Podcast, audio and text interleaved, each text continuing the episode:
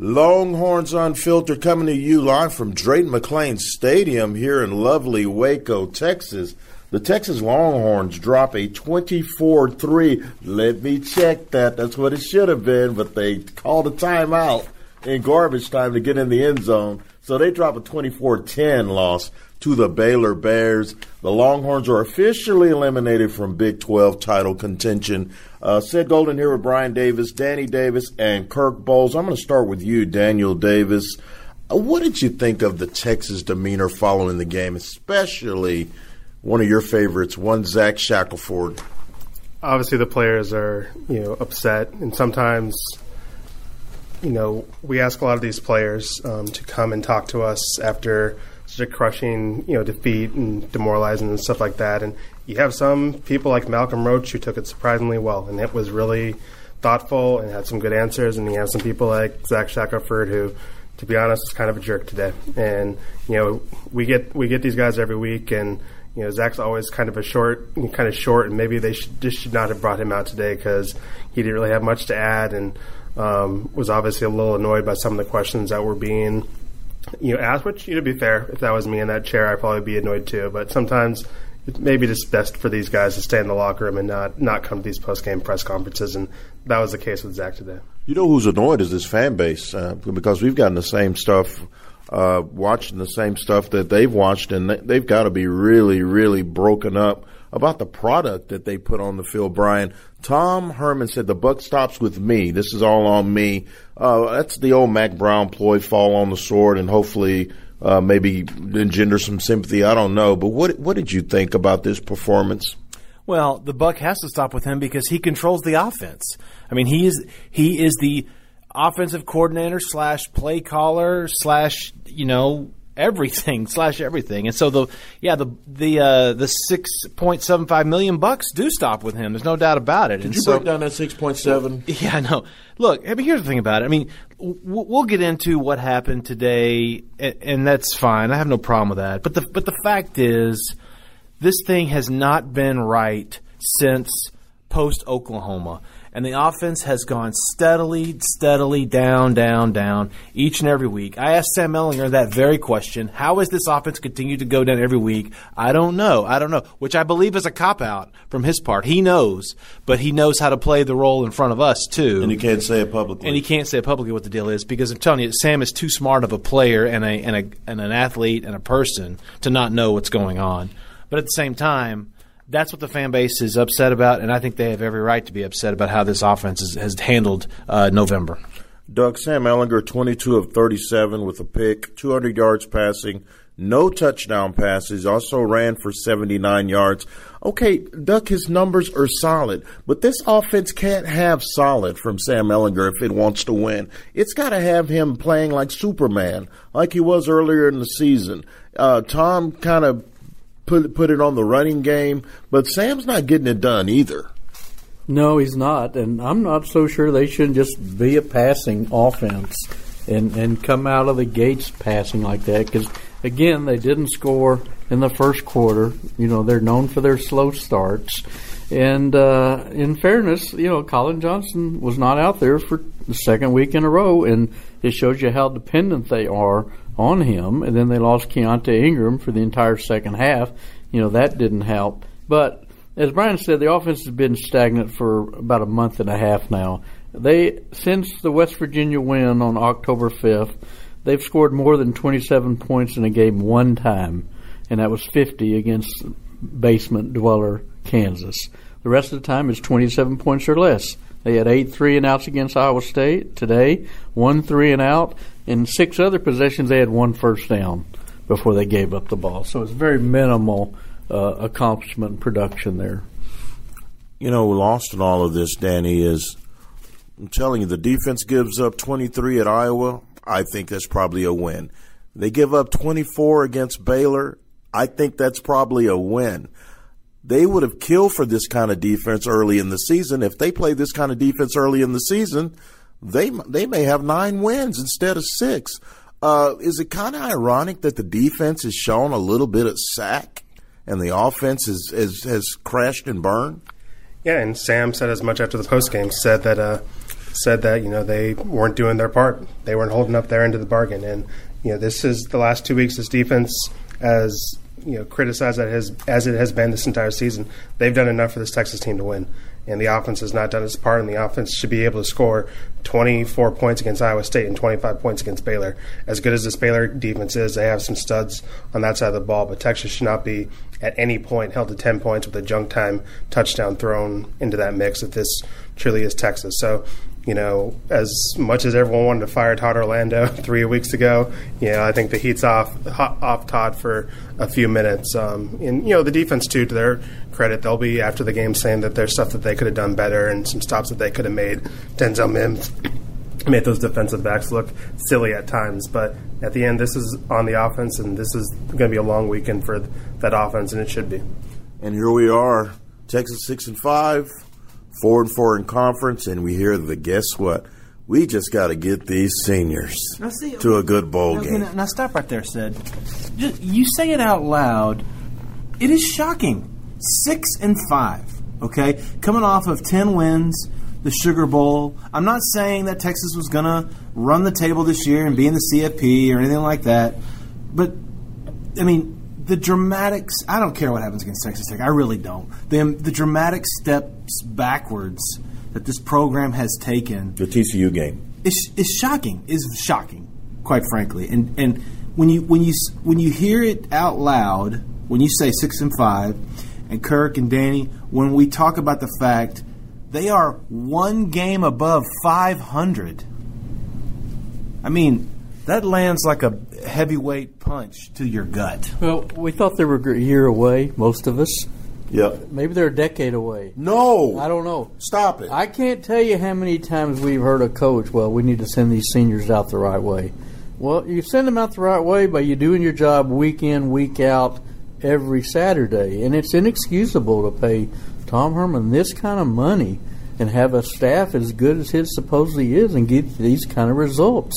Week in and week out. I think I think the fan base is just irate and livid, and I think the players are probably confused. Is there anything? Because I don't think they know what's going on. I agree with that. They are. And is there anything worse than giving a fan base hope and then taking it back the very next season?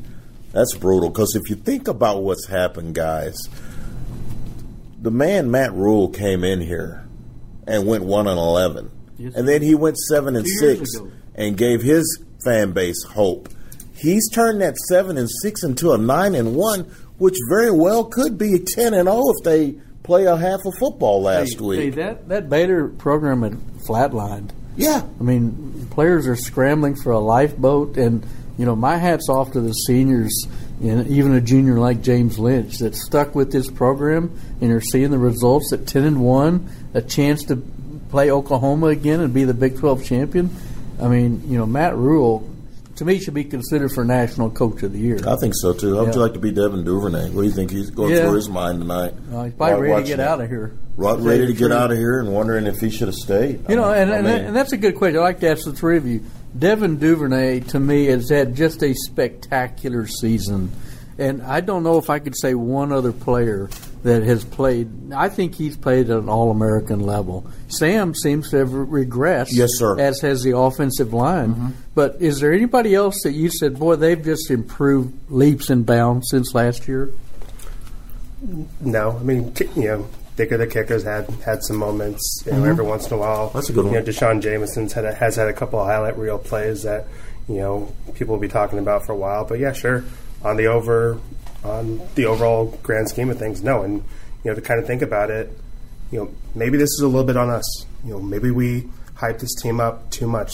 Maybe this team didn't deserve to be in our preseason poll. You know, they didn't deserve to get A P votes. Maybe we should have looked at the defensive starters that were missing, or the fact that you know, hey, this offense really doesn't have that many weapons. You sure it has Sam, and but you know, Sam it wasn't like Sam was a Heisman Trophy contend- contender last year, and. You know, we have Colin Johnson coming back, but no one thought this was going to be Devin Duvernay. You know, this is going to be the Devin Duvernay season. So mm-hmm. maybe we shouldn't have put them ten in our poll, which we did in our statesman poll. And maybe, you know, this team is what we didn't think they were. And, you know, this wasn't what we thought. Uh, you, we, all of us, you know, we may not have thought they were going to be a college football you know, playoff team. But there's not a single one of us in here who didn't think they were going to make it to the Big twelve championship game. Correct. And exactly. That was Correct. Foolish on our, on our part. I don't think it was, though. I mean, you look at the momentum they had. They beat Georgia. But they lost eight defensive starters. In the, well, and we, ta- and we talked about that, that but we talked about the secondary being a strength. They had a lot of guys that played big minutes last year in the secondary. We had concerns about the front. We had concerns about the linebackers. But this is the Big twelve, and it's a secondary-type conference. We figured they'd be able to hold their water and find a pass rush, and they didn't. I, I'll say, I'll say to Danny's point about how us putting the players on a pedestal. Okay, I will readily admit I am guilty of privately hoping for two major breakout stars. One was Keaontay Ingram, and the other is Joe Osai. Okay, and maybe that's because I like them as people. Whatever. I mean, guilty as charged. They are pleasant. Guilty as charged, Your Honor. I like but, them. but they, they were supposed to be stars, and if your stars aren't stars, you're going to have problems all the way around. And Osai started with a house of fire, but he cooled off just like everybody else, and now he's just out there. And Keaontay Ingram has been so inconsistent that it's hard to really know what you're going to get out of him or the running game on a week-to-week basis right. at, and, at this point. And, and you're right about stars. You got to have big-time playmakers. I'm not saying they have to be Chase Young, but, you know, we go back to the T C U game, and Malcolm Roach has Max Duggan in his sights in the end zone. Got to get got dead to right. He gets that sack, and the momentum flips, and they may go on and win that game, and then – who knows how they feed off of that the rest of the year? And to Danny's point, we did ask him questions about, you know, you got three defensive starters back, and, and they poo-pooed that every chance we got. Tom yes. Herman on, on the podium in Arlington said, we've had a lot of guys that played a lot of football. You know, where I know you got to have a number, three starters coming back, but we played a lot. I, I talked to Oscar Giles in August, and he said, uh, we played ten defensive linemen. You know, in the Sugar Bowl. And I said, well, do you trust them, though? He said, we played them against Georgia. I mean, so they did nothing to diffuse no, the they, fact that they, they were it. very little experience. They, they wanted that hype. That's what I was just about to say. That said, that is exactly right. They had no problems with us hyping yeah, up their defense. Nobody said, whoa, slow down. Nobody said, slow down. And what about Sam Ehlinger? First, the during the August workout over at the uh, intramural fields, this defense is the fastest defense I've faced. They have a chance to be elite. That was a quote. That was a quote. And we can't and we can't foresee Colin Johnson missing four games. And that's and as good as Devin is, Colin Johnson uh, evens things up on that other side. So that's tough. But everybody has injuries, and, and it's the the good teams are able to overcome injuries and, and, and whatever problems you have and win games. And the Texas Longhorns haven't won games. You know, and that's a good point. Baylor lost Clay Johnston. All-American. Their middle linebacker. He's he was a be, mid-season yes. All-American. He's out for the year. Who comes in? Terrell Bernard, who plays like an All-American. He played great tonight. He's got a broken hand. He got his he has his right hand big old wrapped up like a big old ham bone. And he had fifteen tackles against Oklahoma last week with a broken hand, and he was all over the place again today. So you're right. Everybody has injuries. All right, as we as we close this thing down, one regular season game left against Texas Tech one day after Thanksgiving. Do we see the Texas Longhorns come out and close this thing out in style, or are they going to lay down and be a five hundred team? I really would like to say that they're going to close out strong, but I'll be honest, I don't know. And I think anyone who does know, uh, they're either fooling themselves or they haven't been watching as closely as we have the last month and a half or so. Daniel? Doesn't matter at this point. I mean, I'm sure I'm sure in that locker room they're going to say the right things, um, you know, say what you will about some of some of the you know captains you know making some questionable decisions today, you know Shacken and a fifteen-yard penalty. Man, those are strong leaders, and those seniors are not going to want to. Like I like to see one of the freshmen or sophomores tell you know Malcolm Roach you're not going to try in this game. So I mean I think they're going to try for the seniors, but you know Tech may be playing for something next week. This is going to be you know both you know both of these guys are going to be you know positioning for bowl games, and who knows because. There's been a lot of times this season where you know, I thought Texas was going to win. They didn't. I thought they were going to lose. They and they won. So who knows? This this anything can happen next week, and we're just going to be in the press box covering it. Well, I think it's a pride game. You know, I don't. I think it's kind of corny. You play for your seniors. You play for your seniors every game. You play for your teammates. You play for the guy next to you. And this is the pride game. They've embarrassed themselves this year. They're six and five. It's the last time they'll play at Royal Memorial Stadium, and this is their last chance to show the home fans this is who they are. And you'd like to think they give an exemplary effort and a great performance. You sure hope so. So the Texas Longhorns lose twenty-four ten. No Alamo Bowl, no Big twelve championships. Ooh, yes. Danny Davis, stop celebrating.